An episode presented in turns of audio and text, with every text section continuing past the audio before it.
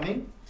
I will be talking about the Great Migration of summer 2015, trajectories, journeys and hubs.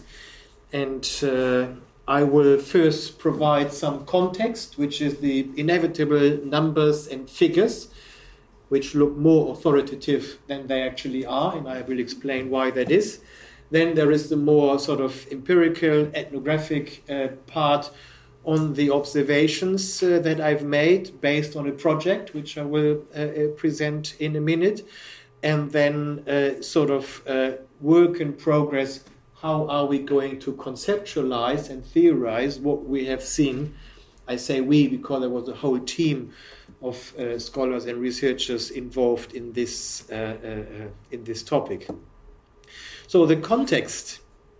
Currently, we hear talks about a record number of people who are displaced globally in the neighborhood of the European Union alone. So this is any country between Morocco and Turkey and Belarus, Russia. We have 22 million, at least 22 million displaced persons in reach of all of us. 11.7 million displaced persons are from Syria. We have another 2.5 whatever million Ukrainians. Only these two nationalities, a total 22%. Russia, that is another theme, but nevertheless I would like to make the point by supporting Syria's President Assad or armed separatists in eastern Ukraine, and by intervening and sending troops in these countries, is either directly or indirectly responsible for generating much of this large-scale displacement. In our research, we can actually nicely demonstrate how the beginning of the intervention of the Russian troops in Syria then sort of increases displacement, people fleeing to Turkey. So there is a direct link that we can show. The displacement in the wider neighborhood of the EU represents about 1/3 of all the global displacement. Globally, we talk of around 65.3 million people. In 2015, the year that I will talk about most, over 12 million people were newly displaced, forced to leave their home. It's often been stressed, like by UNHCR, the UN Refugee Agency, that these are as many as by the end of the Second World War. However, then the global population was much smaller. So despite this seemingly similar absolute number, the proportion of displaced persons is actually smaller now than it was in the 1940s and 50s. So such statements raise attention and affection, but they are still somewhat misleading, because we need to put them in the broader context of populations.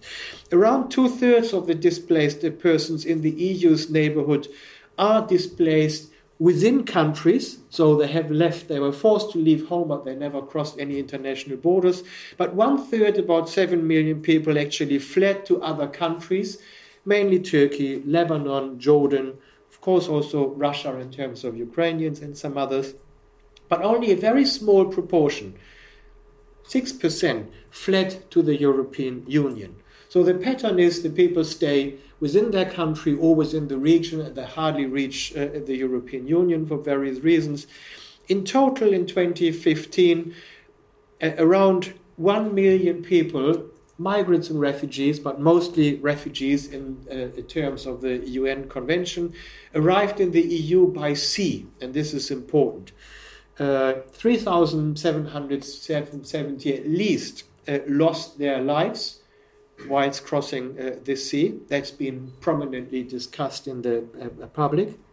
In addition, in 2015, another 300,000 arrived overland, mostly from the Balkan countries, like from Albania, from Kosovo, from Macedonia, from Serbia. Few still migrated or moved overland from Turkey into Bulgaria, even smaller numbers into Greece.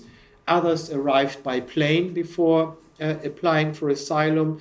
Asylum applications in the EU in that year 2015 have reached around 1.3 million people. And I explain that because there is often this misunderstanding, why do we talk about 1 million people arriving in Europe and 1.3 million applying for asylum, which is because there is another 300,000 who migrated overland and who were mostly coming from non-EU European countries, but not only.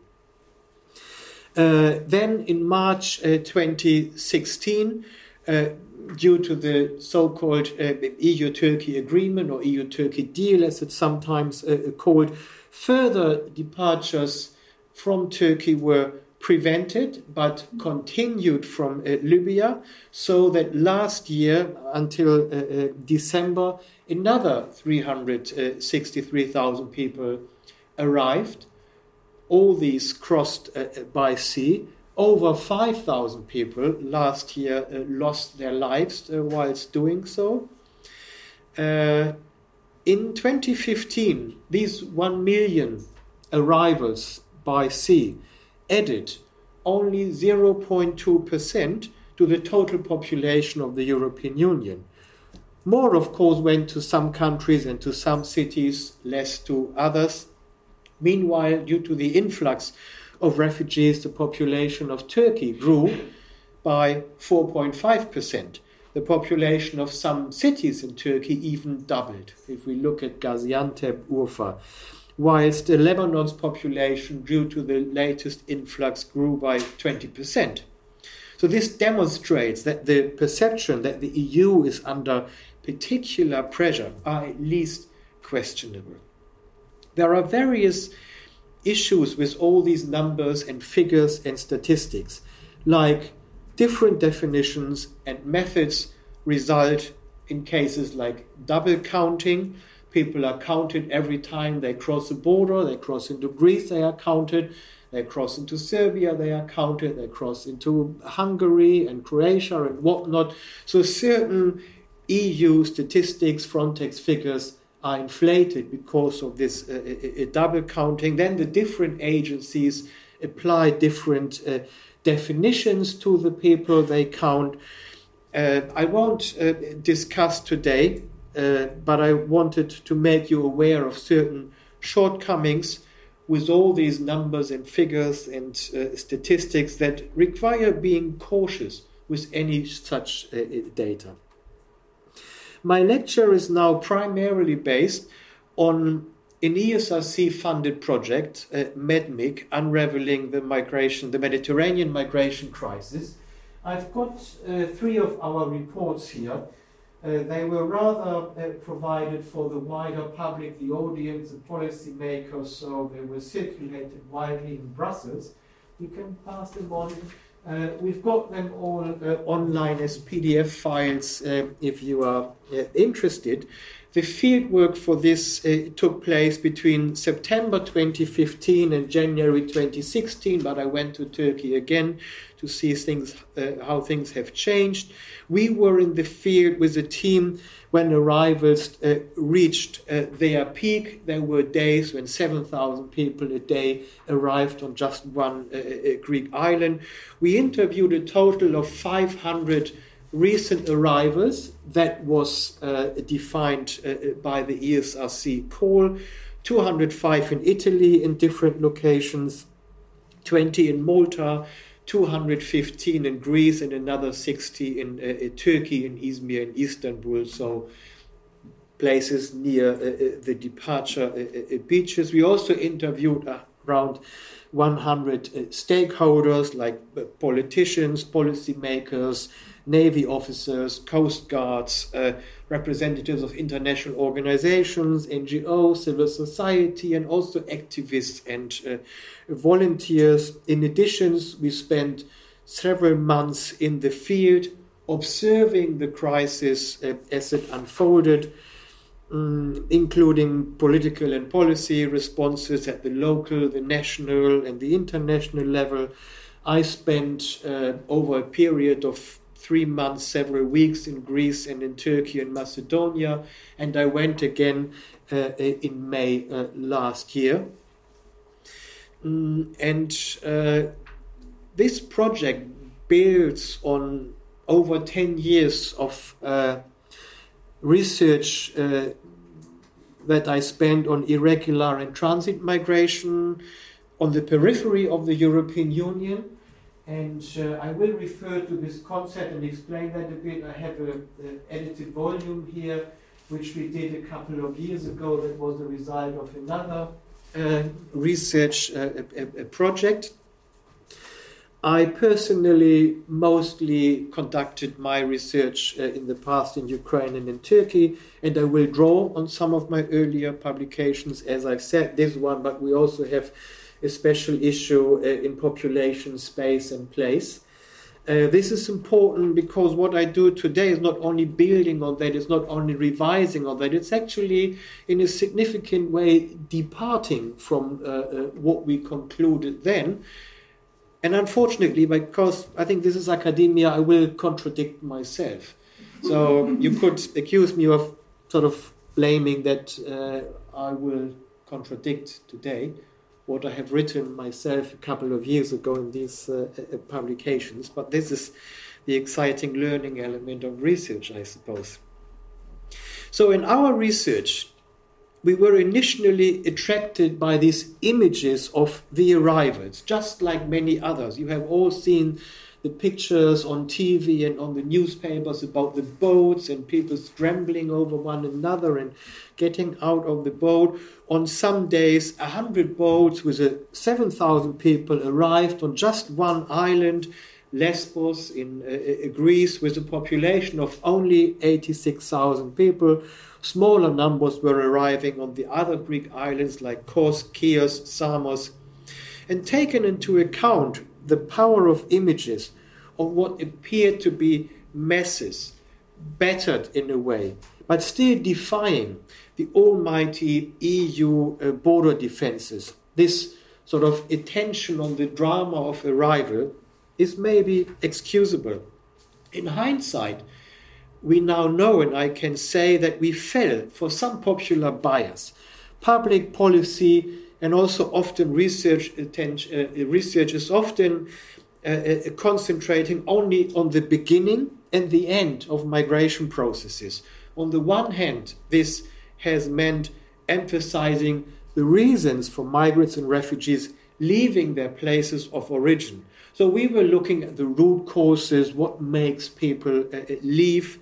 On the other hand, it's also the result of a public debate that focuses on the drama of the last leg of the journey, the perilous journeys across the sea that then result in the arrival of the European Union. So it's the last leg, the arrival on the border, that raises attention. But this gap between origin and arrival is often filled with generalizations, assumptions, and large maps decorated haphazardly with straight arrows. This type of map, UNHCR, there is lots of arrows, but they don't tell us what has been happening before people were recorded here and sort of entering a boat in order to make the journey. So everything below this line, south and west, is sort of subject to these generalizations. However, we have then quickly learned that this is far from being true. Many of our interviewees, we learned very quickly, had often left home many years ago. Many had crossed many countries, so it wasn't only about the Mediterranean, Italy and Turkey. There was a whole story behind that. Many had often spent long periods of time in other countries. So matters were much more complex and diverse. We began hating the word complex because in our project meetings we always talked about the complexity, which is such a poor expression, to depict sort of the richness of stories and experiences that we encountered. I will first present the evidence and then discuss some conceptual and theoretical lessons combining the geography and ethnography with the sociology of migration. So this is truly sort of transdisciplinary, I suppose.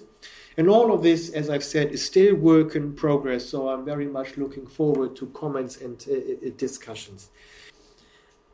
On the observations, there was a significant shift in the patterns of boat arrivals to Europe over the past decade. Whilst in 2010, most people crossed to Europe via Turkey to Greece, in 2014, most people departed from Libya and crossed via the central Mediterranean to Italy. This continued then until spring 2015, but changed from summer that year, and by the end of 2015, the vast majority, 84% of those arriving by boat in 2015, crossed the Aegean Sea after departing from Turkey. In July 2015, 54,000 people had arrived on the Greek islands. By August 2015, this has doubled to 100,000 people. By October, it had doubled again to 200,000 people. But in 2016, last year again, more people left from Libya than Turkey. We can explain all this with changes in the opportunity and constraints structure, the introduction of visa by Northern African countries, Tunisia, Egypt, Morocco in 2015 required visa from Syrians, so they could no longer travel through these countries either to escape or to then continue to Libya. Turkey kept its borders open until late 2015, then the borders were closed. Visa were introduced to Syrians.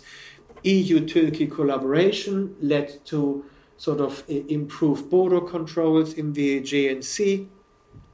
We are also aware of the mixed consequences of the violent and criminal environment in Libya, the absence of functional authorities. So this provides opportunities as much as it turned out to be a deterrent for people. And maybe I should say that I'm illustrating my presentation with pictures that I took whilst in the field in the different places I've mentioned, mostly Turkey, Greece, and here the Greek-Macedonian border. I was briefly in Macedonia in December that year. So now I talk a bit about the routes.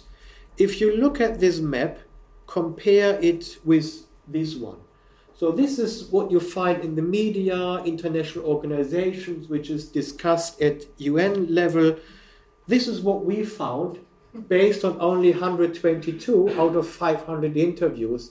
It's an enormous work. It will take forever to apply this type of method to all our data.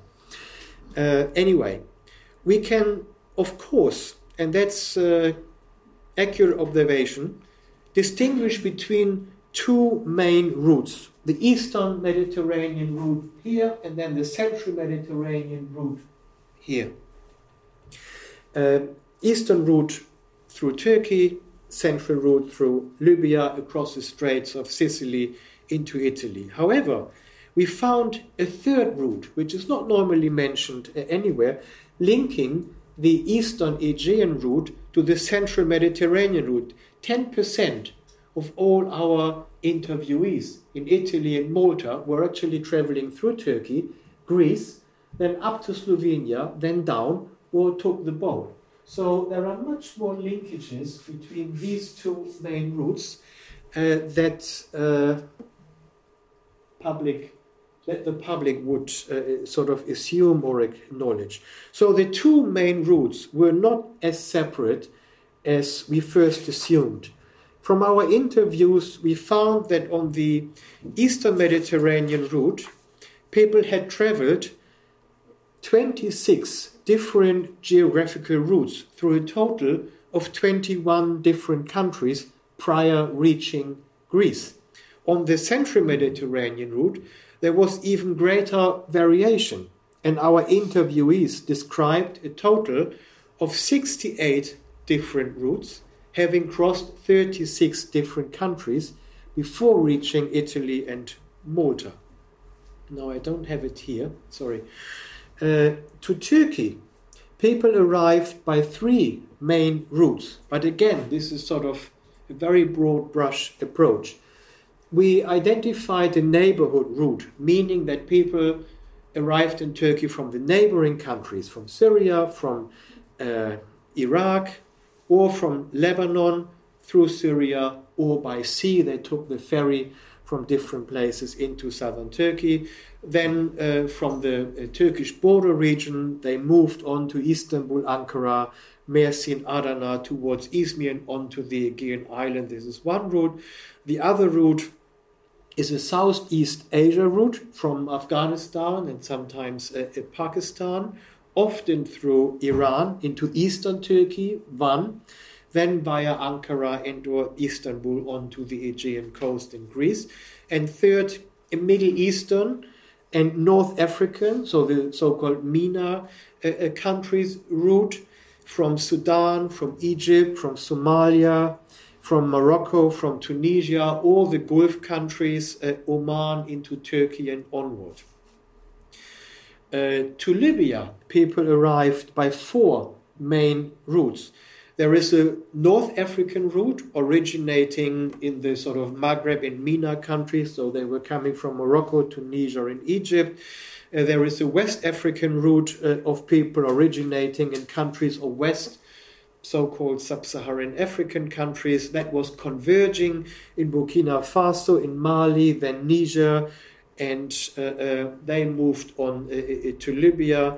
We found an East African route originating in the Horn of Africa, and that went often via towns or refugee camps in Ethiopia or in Sudan, then to the Sudanese capital, Khartoum, and I will talk about that in a moment, and from there either by air to Turkey or overland to Egypt, Libya, and then the boat to Italy.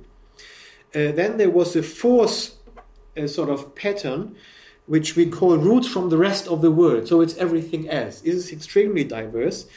These are sort of migration patterns that did not easily fit into the types outlined so far, originating in countries beyond Africa. So Syrians traveling to Egypt, to Yemen, to Libya, people from Pakistan, people from Bangladesh, mostly traveling by air into Libya. Some routes were extremely long and varied and involved legs to Yemen, Gulf countries, Israel, Malaysia, the US, Cuba, Rwanda, Uganda.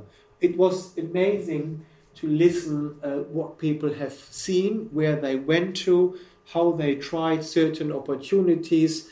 They often did not return voluntarily to the region, but they were refused entry, they were removed or deported, their permits expire and whatnot. And all these routes were a mix of overland, sea and air routes, but here I won't go into too much detail. These many routes ultimately converged at the Mediterranean, in Turkey and Libya, to form more or less two discernible movements across the sea to Europe.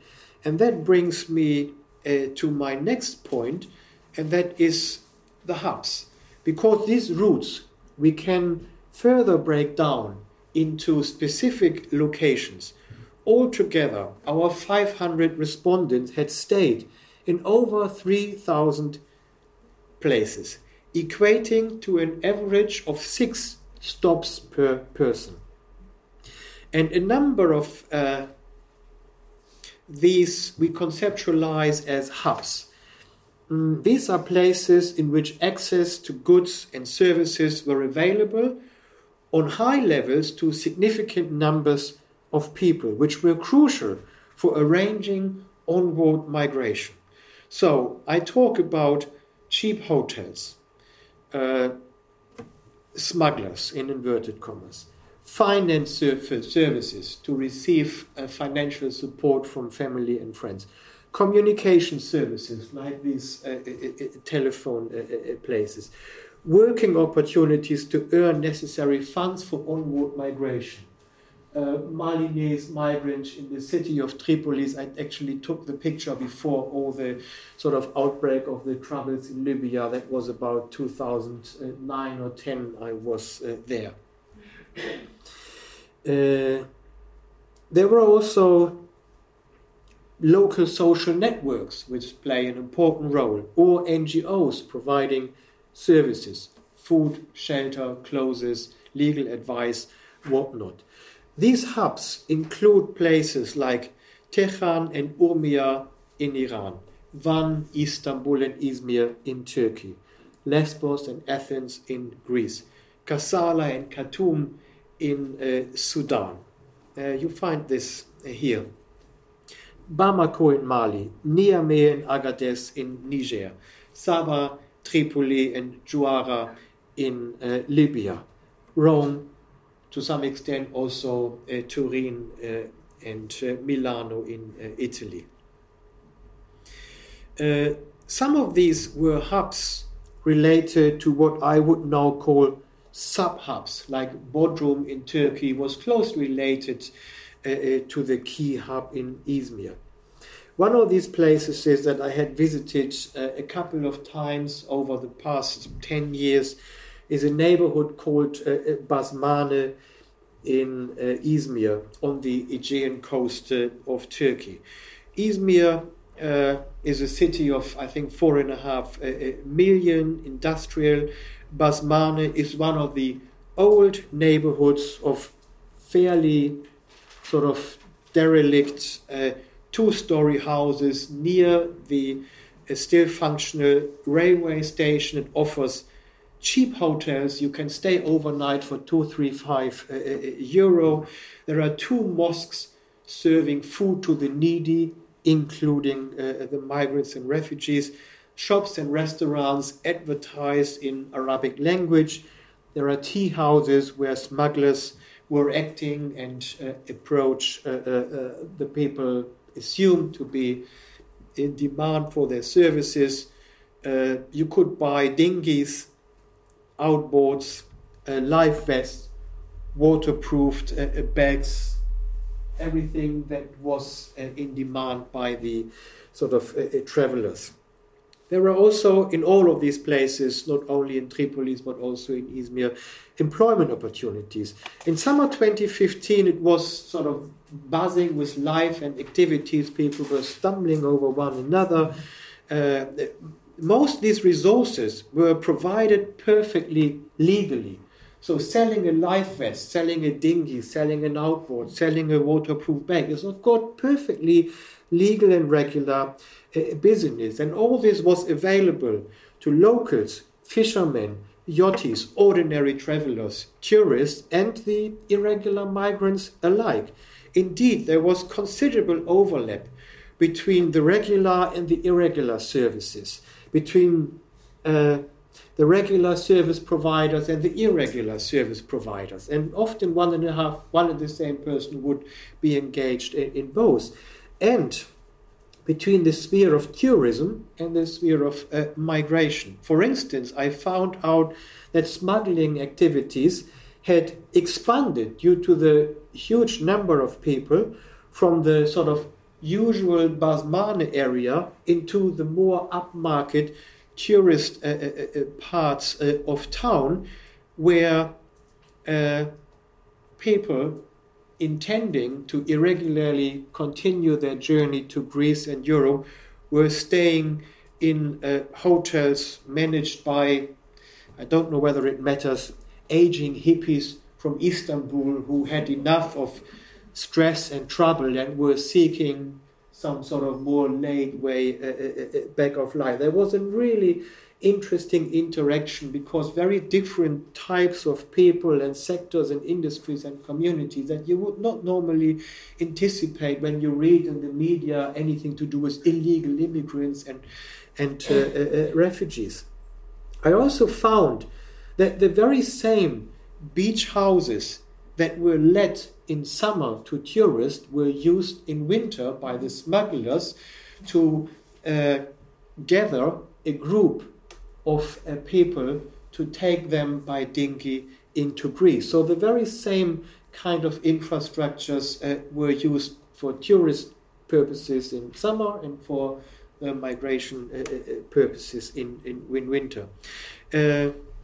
These hubs are also sometimes conceptualized as bottlenecks, mostly by the media, meaning that these are the only places where certain resources are available in large numbers, and that in other nearby places or locations these services are not available. The smugglers are not everywhere. These telephone booths are not everywhere. The employment opportunities are not everywhere. So this is concentrated in certain places. And this is where and why then these many regional routes converge. So hubs turn out to be a very important sort of factor in explaining how it comes that these routes sort of merged. But by and large, the concept hub is used occasionally, but very colloquially, since the 1980s. But it seems to me that it is very poorly defined. It is usually understood as some sort of a center of processes, activities, or structures. Very rarely the migration literature seems to elaborate and define the concept of hubs. It is taken for granted. So this is one of the sort of challenges I take away for subsequent publications, to think more and analyze and more rigidly define what makes a hub. Now, the next issue which we found is important is the duration of all these sort of processes. We found enormous variations in the duration of migration from the point at which people either left their home or the country where they had been living for the past couple of years to the point of arrival in Europe. We identified three sort of overall patterns. First, the average duration of migration for those arriving in Greece via the Eastern Mediterranean was considerably shorter than for those arriving via the Central Mediterranean, coming from Libya, moving to Italy. Two-thirds of the interviewees in Greece arrived within 6 months of departure from their country of origin, compared with only one-third of the interviewees in Italy. And whilst in the case of Greece, 40% arrived within 1 month of departure, only 1% did so in Italy. So these rapid journeys were most common amongst respondents from Iraq, 86%, who arrived within less than a month of departure, Syria, 45%. In the Central Mediterranean, only the few people that we interviewed from the Maghreb countries, namely from Morocco, were also able to travel rather quickly. Second, 13% of those arriving in Greece had been traveling for 7 to 18 months, half a year to 1.5 years, compared to one-third, so 3 times more, 31% of those arriving in Italy. And this was particularly the case for West Africans who had often stopped in countries within the region and in Libya prior to moving on across the sea. People passing through Libya spent on average 7 months there. And third, over 1/5, so over 20% of the people we interviewed in Greece and nearly 1/3 of those we interviewed in Italy had left their countries of origin more than 1.5 years ago. This pattern featured particularly strongly amongst Afghans who arrived in Greece. They were often residing in Iran, where they spent on average 3.5 years. If we deduct from this average the 2-3 cases of people who traveled fairly quickly, then we have an average of Afghans spending 7 years in Iran. Similarly, Eritreans, the time between departure from the home country and arrival in Europe was also particularly lengthy. Some had stayed for extended periods of time in Sudan or in Egypt or in Israel, two even in Rwanda and Uganda, yes. This is also depicted here. My overview shows that the diverse geography of routes and timescales for migration of those arriving in Europe in 2015. For most respondents, migration to Europe was a culmination of a much lengthier process involving many short stops as well as long stops at many different locations in many different countries. And next I will look at these varied movements in more detail, with particular focus on when and why people stopped or had their journeys interrupted, and when and why they then continued moving on. So, stops and stays. This map is depicting the number of stops per country. You can immediately see where the key places are where people sort of stop. Focusing on the nature of stops and stays is central to our understanding of migration to and across the Mediterranean. In particular, it helps us to better understand the difference between more cohesive and direct journeys to Europe and rather more fragmented and indirect migrations, and the underlying migration decision-making processes. So whilst people often make multiple stops in different countries before arriving in Europe, the number of stops made in different countries varied significantly. Respondents made on average 3 or 4 stops within Turkey. In the border region, then they moved on to the capital Ankara, to Istanbul, then they moved on to Izmir. Izmir is not the place where you depart from, so they have to move somewhere near the beaches. So we have 3, 4 stops in Turkey, but we only have on average 2 stops in Libya. In most cases, the initial journeys from countries of origin were directed towards nearby locations. Many Syrians, for example, often first were internally displaced and made stops within Syria before subsequently moving across international borders. It was also common for West Africans and East Africans to initially move to some nearby towns or cities. Gambians moved to Casamance in Senegal first.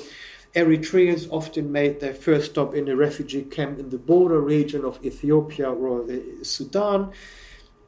Many then moved on to other countries with the intention to actually stay there and accordingly engage with and integrate with local systems. People went to Egypt, they went to Yemen, they went to Libya, they went to Turkey, they went to Iran, with the intention to actually stay there once they escaped sort of violence, war, or harsh conditions in the countries they came from. But all these halts and stops and stays are of a qualitatively different nature, and they have various functions for the refugees and migrants on the move. They can be intended or unintended, they can be voluntary or forced, they can be short or long. So some of those we spoke to describe decisions to stop in a town in order to rest, to settle, to work, to obtain resources or to connect with onward transportation.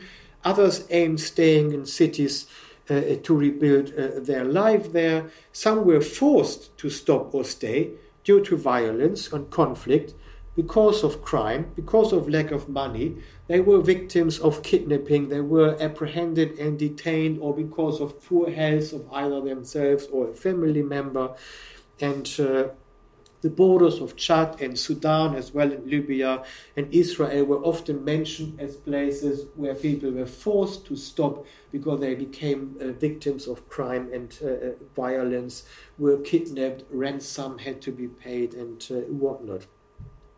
Those who had decided to stay for longer usually had no initial intention of moving on, whereas those who had stopped temporarily viewed this as just a punctuation of their broader migration trajectory, which had a distinct location as its intended destination. So people often had very clear visions: Netherlands, Germany, Sweden, Belgium, or whatnot, but others hadn't. For around 1/4 of all our respondents in the countries to which they were traveling, including Iran, Sudan, Libya, these were initially perceived as destination countries, where they intended to remain, work, settle down, and live. And this is also demonstrated by the sort of hard figures that we've got. There are 2.5 million refugees in Turkey. There is almost 1 million Afghan refugees in Iran. Ending these stops or stays can also be intended or unintended. For instance, Afghans in Iran, often after decades of residing there, reported how conditions had become unviable due to harassment. Also, Syrians in Turkey reported that they could not secure a stable status, often argued that they were given a 7-year waiting period for their first asylum interview, and in the meantime they were left in limbo. They reported lack of access to permission to work and thus to decent jobs, lack of access to services like education for their children or health care. Some Iraqi Kurds also argued that as Kurds they would feel discriminated in Turkey and therefore decided not to stay. But also more forceful conditions like problems with renewing residence permit were described like by Syrians in Egypt who couldn't prolong their permit, or Syrians in the Gulf countries where they were staying and working but then had to leave because they were basically told that their permission to stay wouldn't be extended. Similarly, many respondents from West African countries and from Bangladesh had intended to stay in Libya for work but then no longer felt safe there. Now, how are we going to conceptualize all this? Previously, no, I don't have that here. Hess and Karakayali used the concept transit zones, and Papadopoulos referred to transit spaces. But I believe we can be a lot more specific than this and break down these zones and spaces into concrete infrastructures, practices, places like the hubs I have described. So the way that routes and hubs, journeys and stops, aspirations, intentions and decision-making fit together is central to the understanding of the nature of the migration to and across the Mediterranean, with a view to identify the different drivers and patterns. In the past, a wonderful book, Embracing the Infidel, Stories of Muslim Migrations, Migrants to the West. Don't know how to pronounce it. Yamayan.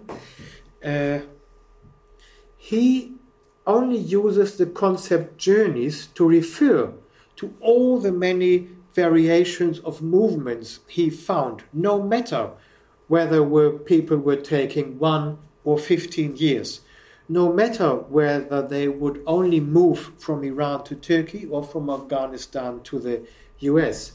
Michael Collier then later suggested 2007 it was the concept fragmented journeys, but he then rather analyzes the causes of people to, and I quote, to stop to try and raise money for onward travel and the effects of migration controls on the actual journeys.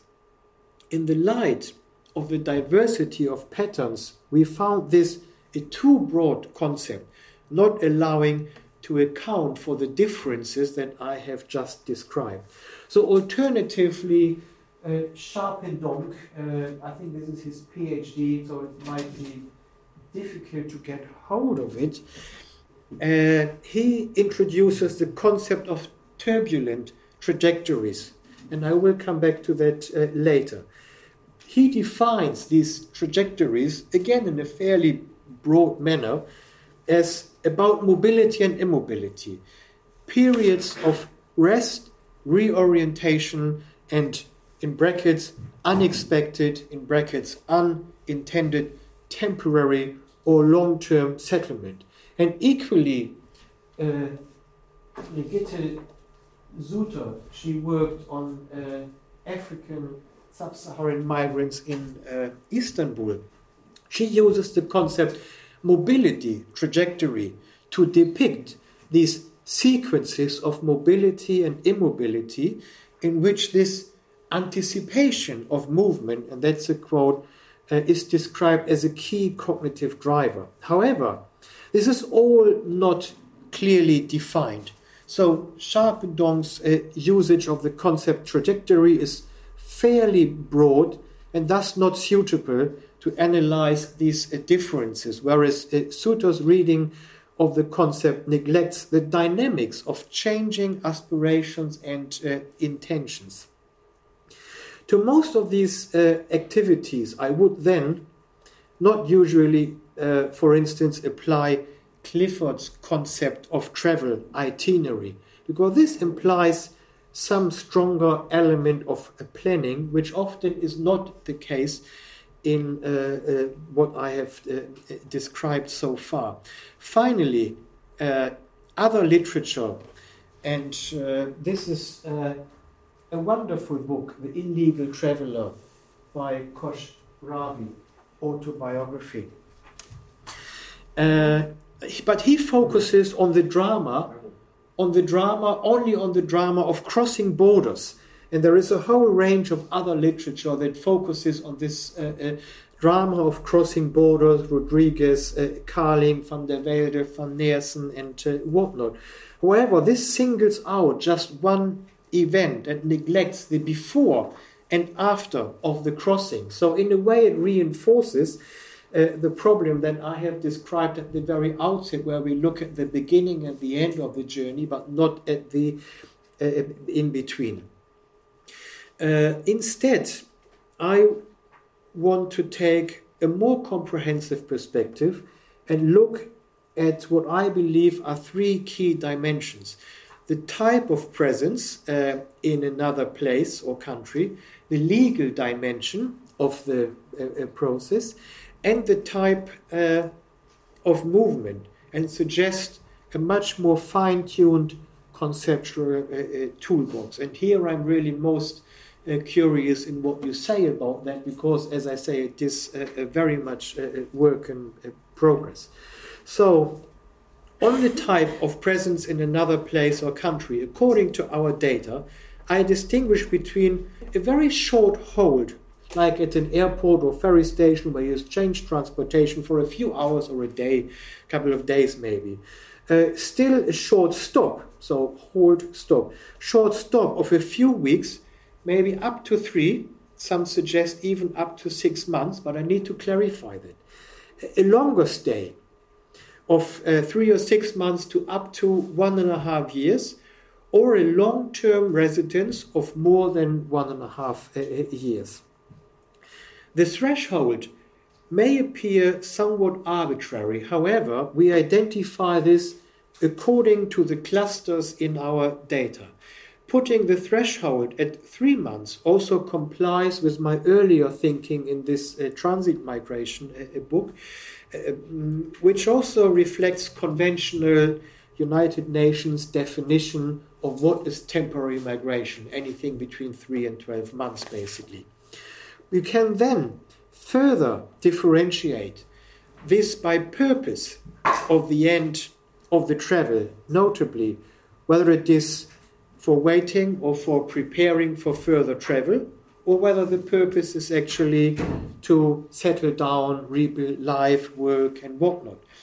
Then also by the type of engagement, interaction, or integration with local systems, whether people work, rent accommodation, make local friends, even learn the language, or whether they are rather living off savings or funds, stay in temporary accommodation like a hotel. And then also by the factors and types of decision-making that ended these states, like whether onward travel was intended in or voluntary, or whether it was unintended and or involuntary. And also on the legal dimension, we found that most migrations and stays were regular, even though in the media you find all this reference to illegal migration. No, it was mostly legal, like within the ECOWAS area of free travel in West Africa, or because Turkey kept its borders open, people could easily enter visa-free. Only Afghans usually entered clandestinely to Turkey, others didn't, or because people stayed regularly because they got temporary protection, they were in the asylum system, or had some other type of permission. In Iran, many Afghans were UNHCR recognized refugees, but many others were excluded from that. And in the Gulf countries or Egypt, where people often had some kind of a residence permit. So that element, before people arrive in Europe, often involved fairly regular travel and residence. However, we also noted that in certain cases, people were only able to irregularly leave their region or country. For instance, people had to use smugglers in order to leave Daesh-controlled areas, or they used smugglers and left without permission Eritrea. But other than this, it was mostly the last leg of the journey, the movement to the EU, which was irregular. So all these movements were usually a mix of regular journeys and regular stays, and irregular journeys and irregular stays. And I've tried to depict the variations we found. So our findings challenge assumptions by public media and politicians, who often give the impression that all those arriving in Europe have crossed all the borders and their journeys in an irregular fashion without permission, passport, documents. No, this is not true. On the type of migration, drawing on our data, we can summarize the above and identify three distinct types of migration and characterized by varying patterns of migrations and stops. So on the one hand, we have one-off straightforward migration between two places, usually through relatively direct and relatively fast journeys. These may still be interspersed by short stops, usually just to rest, change transportation, identify facilitators. For some, the intention of such quick journeys was clear from the outset. This is what they wanted.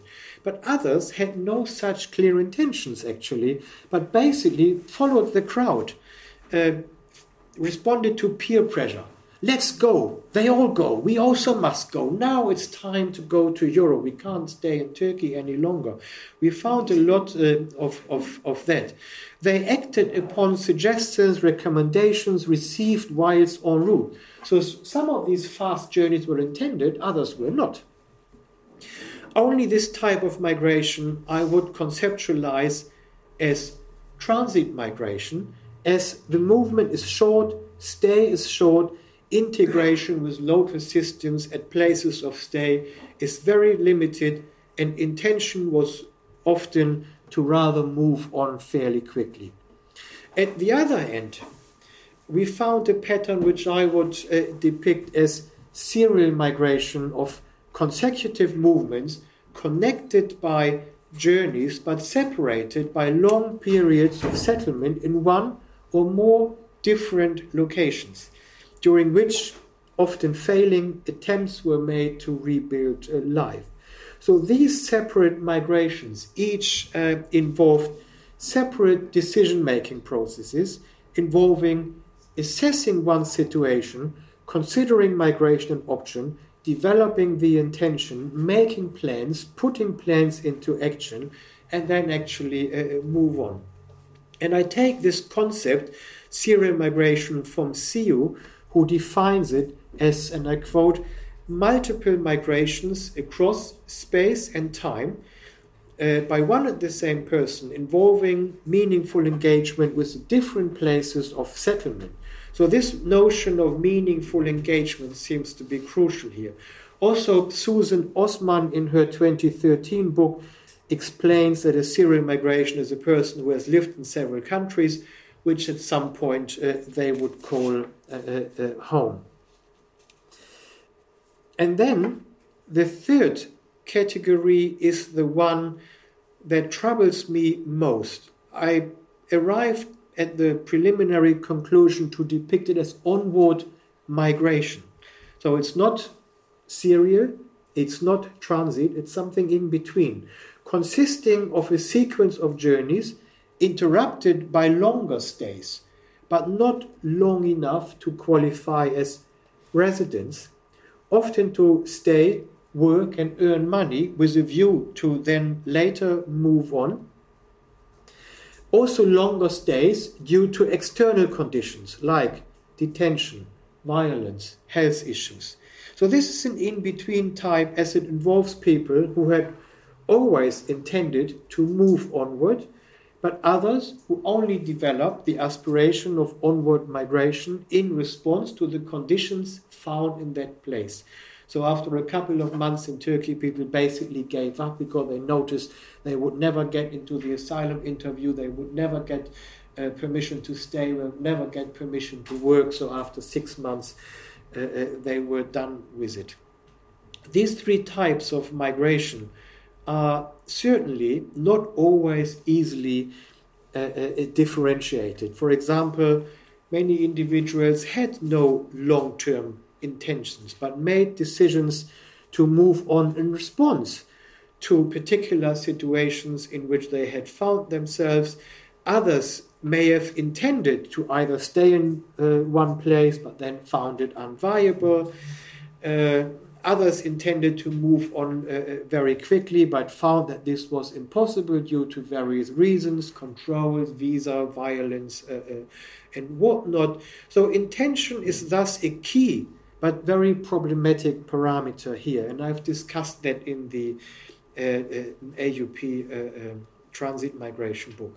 Nevertheless, understanding these different types of movements is important and necessary in order to better unpack and then understand the dynamics of migration in the Mediterranean region, and to understand the dynamics behind the arrival of people in Europe. And within this framework, and I'm coming to the end now, within this framework, we conceptualize the actual physical movement as journeys or travel between two locations. So I'm not too happy with the notion of this scholar, Yatmayan, who depicts the whole process from leaving one's place of origin to a place of at least temporary arrival, which could cover a period of 5, 10, 15 years as a journey. So that's more of a metaphor. I would like to get back to the journey as an event. It can involve several legs, several carriers, change of carriers, but not involve longer stays at the diverse stops, and not involving, and this is CEO again, meaningful engagement with places of dwelling. The umbrella term, and that brings me back to Sharpendonk, which I would like to use describing the sum of these diverse patterns of journeys, movements, migration dotted with halts, stops, stays, arrest, or residence, is then the migration trajectories. The concept migration trajectory acknowledges and combines the spatiality and the temporality of migration.